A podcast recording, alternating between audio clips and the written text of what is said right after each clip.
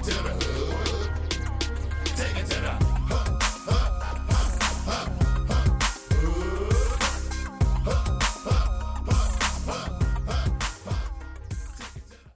Hello and welcome to another episode of Take It to the Hub. This is Owen Yancher and I'm joined by Will Bodendorfer and Dylan Lee. Dylan's back. How you doing, Dylan? Uh, hi, great to be back. hiatus there. Are yeah, you, I uh, was, you I was okay? gone for a while. There've been a, it's been a rough ride these last couple of weeks. I just want to thank all the fans who've stayed with me this entire time. You guys have been a great support. All your love, um, the letters, the All the emails. emails to take it with DHS at Oh, gmail.com, yeah. which I'm sure there were tons. Oh yeah, it means so much to me. I think they had a candlelight vigil actually out front of his house when he wasn't here Yeah. one week. So but they love you.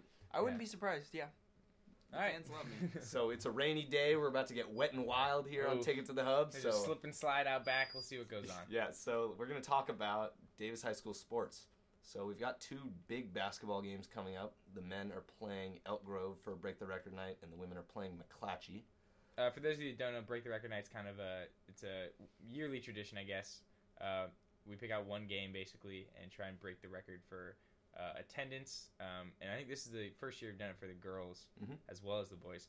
Um, so that'll be an interesting thing. That'll be in the smaller gym, uh, the cage as it's called. Um, but yeah, so basically just a really fun event, community event. People come out. But uh, we got some good matchups this year. Yeah, so we'll start talking about the girls' day of the game first. Is actually this upcoming Saturday, Mm-hmm. and they are playing the uh, former state champs McClatchy. Yes, they are. I hear word on the street is them South DOGs are performing at halftime. It's gonna Yeah, there also is a special halftime performance um, that I would you don't want to miss. So you want to get there early because I don't think they're going to allow standing room. So if you Yeah, don't, no, if you don't it get will get there, back. you're not getting in. Um, as far as the game goes, I think uh, obviously this has been a little bit of a. Uh, it was a rough at first year, you know, for the Lady Blue Devils, um, but I think they just had a. They just, I think they beat Franklin recently by at least it was double digit win, Right. and I think they got off like an eighteen to two start. And Franklin was really good. Uh, they, I think they're something like eleven and three Right. They're they four were, and they zero were in conference before that game. undefeated, So yeah. that's a big win. Uh, Rachel Allison went off. I believe she had over twenty points. a lot of threes. Um, so that's um for a team that kind of struggled trying to find you know who's the who's the go to player with you know after the loss of Duncatron and uh, you know Caitlin Mazzolini. Uh, those great players. We had to kind of find they, this team kind of had to find their way, but I think that was a definitely a huge win. Definitely uh, something they'll be able to kind of ride momentum in uh, to this game. McClatchy's still a very good team, even with the loss of Gigi Garcia right to an uh, ACL tear. who tore her ACL, um, would have made it probably a s- strong case for you know player of the year in the section, whatever. Um, but yeah, with her out, uh, McClatchy will definitely not be as good of a team as they can be, or as they were at least last year when they beat the Blue Devils. Um, but I think it'll be an interesting game. Owen, what's your pick for the score? So I mean, McClatchy's a powerhouse, but Mhm. I'm a Blue Devil. I Yes, you are. I bleed BDP. Yes, you do. Davis is gonna win. What's it's gonna be 56 52 Davis. Oof. Wow. Dylan? taking a close matchup. Um, I've got Davis winning as well. Um, 60 to 51. It's going to stay close all game, one. and Davis will pull ahead late. I have the game uh, defensive struggle for the first uh, couple of quarters. I think the crowd's going to be a large part of the game. McClatchy's going to get a little, you know, get wavered a little bit. Um, I think the game's going to end 39-38 Wow. Blue Devils. Anna Belinas with a game-winning three. She, Wow. She's mostly a passer, but she's just going to take the shot and make it, and then the place goes wild. So I, Okay. you don't want to miss it. Basically. So interesting little tidbit about McClatchy. They have a player. Her name is Cruz, who I believe Jordan Cruz. Jordan Cruz Yes, yeah. in, in seventh or eighth grade had neurosurgery actually, and she's recovered up until this point, and she's actually now their leading scorer. It's a great story. So. See interesting that? thing. If you want to come see her play, get out there on Should be a Saturday. good game. Yeah. So let's flip flip it to the other side, the big gym. We've got the boys playing Elk Grove on Friday. Yes, I believe it. No, not this Friday. Next it's Friday. yeah, 29th. So talk about Elk Grove, Will. Uh, yeah, so we uh, the men's team lost to Elk Grove two weeks ago, uh, an eighty to sixty loss at Elk Grove.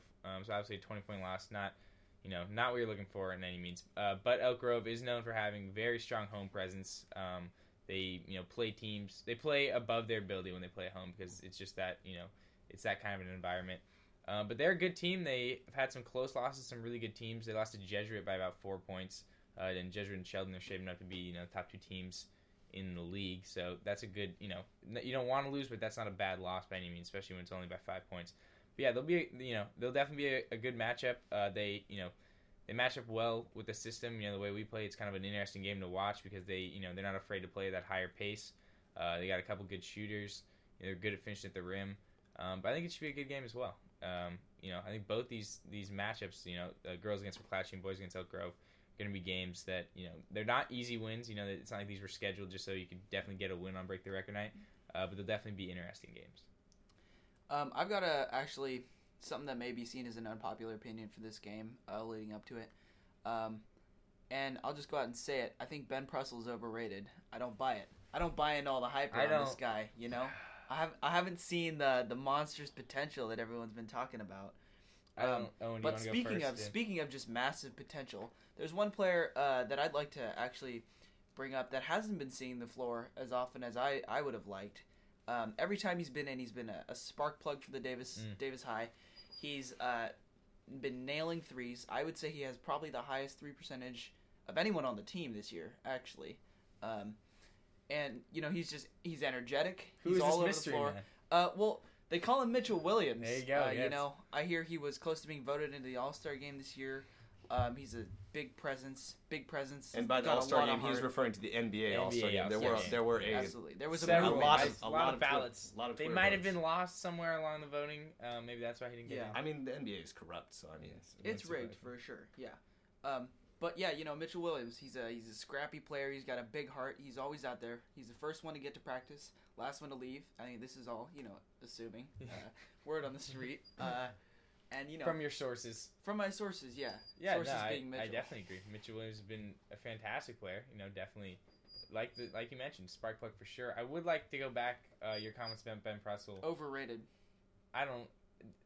I, I disagree with you. Uh, I'll go out and say that. Will is just without words. I don't know. The man can shoot. He can score. He can play D. He can rebound. What more do you want from him, Dylan? He's uh, he's inefficient. He's Uh, inefficient. He's Uh, overrated. Um, you want me to throw out some more buzzword adjectives there that I can describe him with? Um, he he's being paid way too much for Well, what he's to that- offering this team. listen I to that- just don't buy it. Dylan Lee is now calling out Ben Pressel. He yeah, wants Ben to see Pressel, something you got special. a problem, you can take it up with me. All right, Ben So- Pressel, take it if up you with are if you are out there listening tonight, you got to step up your game because It's Dylan gonna- Lee is not impressed. All right, so we've been talking about offense. I want to switch it over to talk about the Blue Devil defense. There's Mhm. actually been um, a guy that's been getting a lot of rebounds as of lately. He's uh, his name is Will Bodendorfer. Who's that? Let's talk. Overrated. Let's talk about this guy. Overrated. Overrated. Um, no, I think it's been um, you know area of focus for this team because we're a shorter team. You know, getting rebounds is you know one of those things we always have to focus on. Uh, a couple guys have been coming up big on the boards. Will Smith, the sophomore, uh, tallest guy on the team. He's around six five, six six. Um, but for you know being such a young player, he's really filled in. And you know he's out there to get boards and play defense, and you know provide on the offensive end when he needs to, and that's exactly what he's done. So he's done a great job on the boards. Ty McTighe, uh, only about a six one center, more of a Chuck Hayes, if you will. But the man gets boards. He knows how to use his, His legs body. do kind of look like tree trunks. It just you know he's he's a solid body. You know what I mean? You know, there's dense. very few. There's very few images in, in all of the sports world that really inspire fear into an opponent than watching Tommy McTighe fly down the court. There you go. Fly, rid of that. fly versus lumber. There you go. I mean, he Uh, moves definitely, but it's not. I don't know about flying. Kreidler's been big on the boards. Brian Kreidler when he's you know playing the one, but you know guarding the biggest dude, boxing him out, getting the boards, and like you mentioned, the spark plug Mitchell Williams gets in some offensive boards as well too when he's out there and he's able Oh, to you know just kind of fight for it.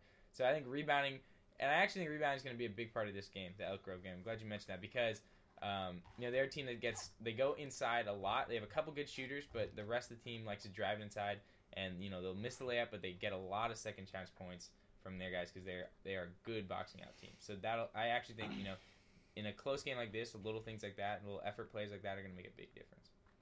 So, Dylan, you had mentioned Mitchell Williams getting some All Star votes. There's also been an All Star vote controversy, controversy, excuse me, in Come on. the There's- National Hockey League. Oof, great segment, great. Wow. So, Will, I know transition I- there, our Owen. listeners might not Smooth know. There's a guy silk. named John Scott. Let's John tell me about So- him, Will.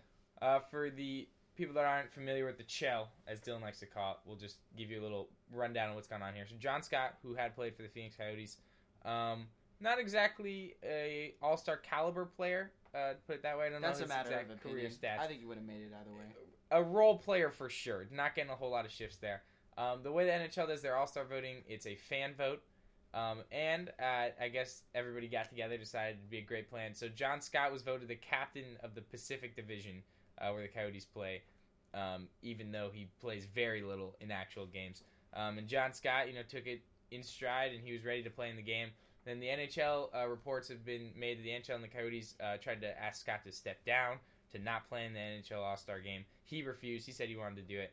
And then, uh, kind of, uh, let's say, conspicuously, he was traded uh, a couple days ago from the Coyotes to the Canadiens, who then put him into the AHL, which is like the minor league version uh, of the NHL, and he was kind of disqualified from All Star voting because he was in a separate league.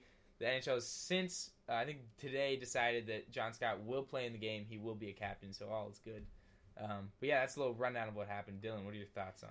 Um, so I don't want to. I don't want to outright say it, uh, but I do want to bring attention. At least suggest that the Illuminati has been involved Oh, with this. okay. Um, you know, John Scott to me represents that classic, you know, American dream, rags to riches tale of a of just a uh, a man in his dream He making it may to the be top. Canadian. It is And, And, hockey. You know, at a certain point, oh, that's true. Well, you know, uh, at a certain point, you gotta just you gotta just take a step back and look and think as as a citizen here of uh, the United States of America. What Wow. do they? What are they holding you back from? They they don't want us to succeed. You know what I'm saying? Um, it's just they? they they being the one percent, the uh, the rich people, the wow. the yeah. So I just I don't I don't buy it. You know, the John Scott. John Scott's a talented young player. He's really coming up in the league. I'm sure he's done his fair share of bouncing back and forth between the AHL and the NHL. You know, uh, nothing a little All Star game can't fix. But at a certain point, you got to look at you know the NHL telling this guy to step down. The NHL, you know, I'm sure they blackmailed him, sent some of their goons after him. I'm sure they've got got a couple of guys on their payroll ready to just beat the daylights out of him should he play in the All Star game, which is traditionally you know a pretty non-contact, relaxed affair. But I'd say to, to John Scott, on behalf of all of us uh, in America who are rooting for you, out here to just you know watch your back, not as a threat, as in uh, we're just looking out for you, man. Uh, Wow. Yeah. That was deep. Um, I would like to say I think it's interesting. You know, the NFL gets this kind of reputation as the no fun league, um, and the NHL has actually done a great job. They, I mean, their All Star games like a three on three. Uh, it's you know kind of fun filled. It's interesting to me. I wouldn't have expected this. The NHL is a league that's known for not being super. You know, at, it is just, you know it's not like it's a loosey goosey, but the NFL is the one that you know is really strict with the rules. It's always wants to regulate everything. Um, so you know, this isn't something I would have expected from the NHL, and I'm glad. I think they got it right. I think letting him play was the right decision. Uh, and why are you gonna why have a fan vote if you're not gonna listen? To it? Exactly. They, Exactly. they set them up for this. I mean, Exactly, it's, yeah. it's I think baseball does the same exact thing, voting people into the All Star With the game. fan vote. Fan vote. Yeah. Yeah. So if you you you have to eat your own words. Exactly. And I think we talked about the fan vote when we were talking about Kobe in the All Star game, him getting voted in. I, I mean, I don't see the if you're gonna consider it, if you want to make it a legit event, take out the fan vote. If you're fine with it being a fun thing and you don't care who gets in, make it a fan vote. Let everyone enjoy it. Um, but you can't really find a balance. You know, you can't have a fan vote and make it a you know legit you know part of somebody's career because it's just the fans are playing around. They're gonna have fun with it, and they did in the NHL. So that's the fan vote. Yeah. So another thing that happened this past weekend, we had the uh, divisional rounds for the NFL Yes, playoffs. So a lot of good games. So we A lot of saw the, uh, believe the Patriots knocked off the Chiefs. Kansas City Chiefs, Yes, and Denver knocked off the Pittsburgh Steelers. That's in the AFC, and then Cardinals had their exciting game against the Green Bay Packers, That and was the Seahawks and the Panthers Right. had an exciting game as well. So, Owen, what are your thoughts? Any anything you're taking away from those games? Any game you want to focus on? well, I saw the Panthers come out strong against Seattle. I think I believe they were up 21-0, maybe 31 31, 31, 31-0 at at one point. The Panthers are a team you don't want to mess with right now. Mhm. Arizona's got their hands full. That up- should be a good matchup there. Yeah, we do have. The forgot to mention the AFC uh, Conference Championship. We have the Broncos and the Patriots. So another matchup against Manning and Brady, and then the NFC we have the Cardinals and the Panthers. Right. So um, going back to Yeah, Panthers Cardinals, um, the Seahawks are a run heavy team, Mhm. which is not the same with the Arizona Cardinals. Carson Yeah. Palmer is a you know a pass QB. When Russell Wilson passed last weekend, he got picked off. Yes, he did, So- and he wasn't as effective. He had a there's a couple drives where he was able to scramble, and that's what kind of got the Seahawks uh, offense rolling, and oh, and you know almost led them to a comeback. We ended 24-31. Um, so I think that's really how they got the offense going. I don't know if Carson Palmer's athletic enough. I mean, he is. He's not a Peyton Manning. You know, he's not immobile in the pocket, but he's nowhere near as athletic as Russell Wilson. So, and that's kind of what got the Seahawks offense going and allowed them to make a comeback. Um, so I really don't see. I, I don't think he'll be able to pick them apart passing.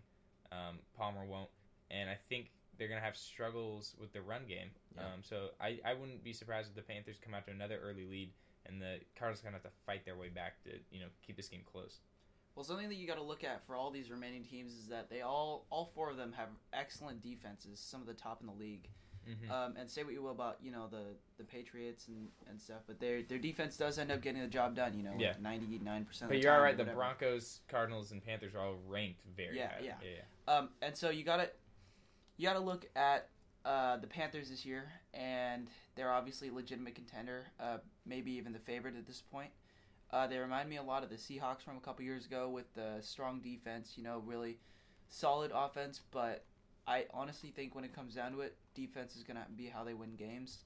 I'm not convinced that Cam Newton has what it takes to you know completely close out playoff games by himself, as we saw. You know, he Against almost blew it yeah. last week uh, against Seattle um, especially when he's going up against guys like uh, Tom Brady, you know, who have been here, done it before very well, um, for years now. And so I think, I think I have the Patriots beating the Broncos this time, getting revenge for their what was their first loss at that time Right during to the regular Brock, to. Brock Osweiler, an embarrassing Yes. loss. That was poor, yes. But I think I think Tom Brady's out for revenge this time, and obviously, you know, another Super Bowl. He takes it, um, wins it right now, uh, makes it to the Super Bowl against um, Cam Newton and the Panthers. But in the end, I say Patriots again. Look at that. Um, I, th- I believe it's some. I believe the stat is something like the last ten Super Bowls have been won by either Ben Roethlisberger, Tom Brady, or Peyton Manning or Drew Brees. Basically, what I'm saying is it takes a veteran quarterback to win a Super Bowl. Yeah, least yeah. is how it appears in this league. However, that being said, I think Cam Newton is having one of the best years of, uh, we've ever seen at the quarterback position, which is saying a lot uh, with all the great quarterbacks we've seen here. Um, and I think, I think we're going to see a guy in the next two games just go absolutely off. I think he's going to put the team on his back, and I think the Panthers are going to win. I- I know the Panthers are going to win against the Patriots because I think Wow. the Patriots will beat Pretty the Broncos. confident. But I think the, I think the real Super Bowl here is this NFC Championship game. I think the AFC Broncos are kind of beaten up. The Patriots have too many holes. Uh, I mean, they have Brady, but at the, at this point, the offense is basically just Gronk and maybe Edelman. Um, and I think the NFC Championship game, whoever wins that is going to win the Super Bowl. So I don't know if my credibility is totally gone after my Brian Hoyer Yeah, you Houston, did pick Houston the Texans, to win the Texans Super Bowl. MVP pick, but um, I'm gonna I'm gonna keep it. I'm not gonna go the conservative way. I'm gonna say Denver Broncos defeat the Carolina Panthers in the Super Bowl. Wow. Peyton Manning is injured this upcoming weekend against the mean New England pass rush. Okay. He's out for the Super Bowl. Brock Osweiler leads Steps the way. in. Wow, look at that. Quarterback so of the have future in Osweiler and Denver. Newton. Osweiler That'd be a matchup. You call Osweiler the quarterback of the future? Osweiler does not have what it takes to be the quarterback of the future. Let me tell you, if he's the quarterback of your future, the future is very dark in Denver. If anyone can see the future, it's him. He's six foot eight. He can see farther than That's- any of us.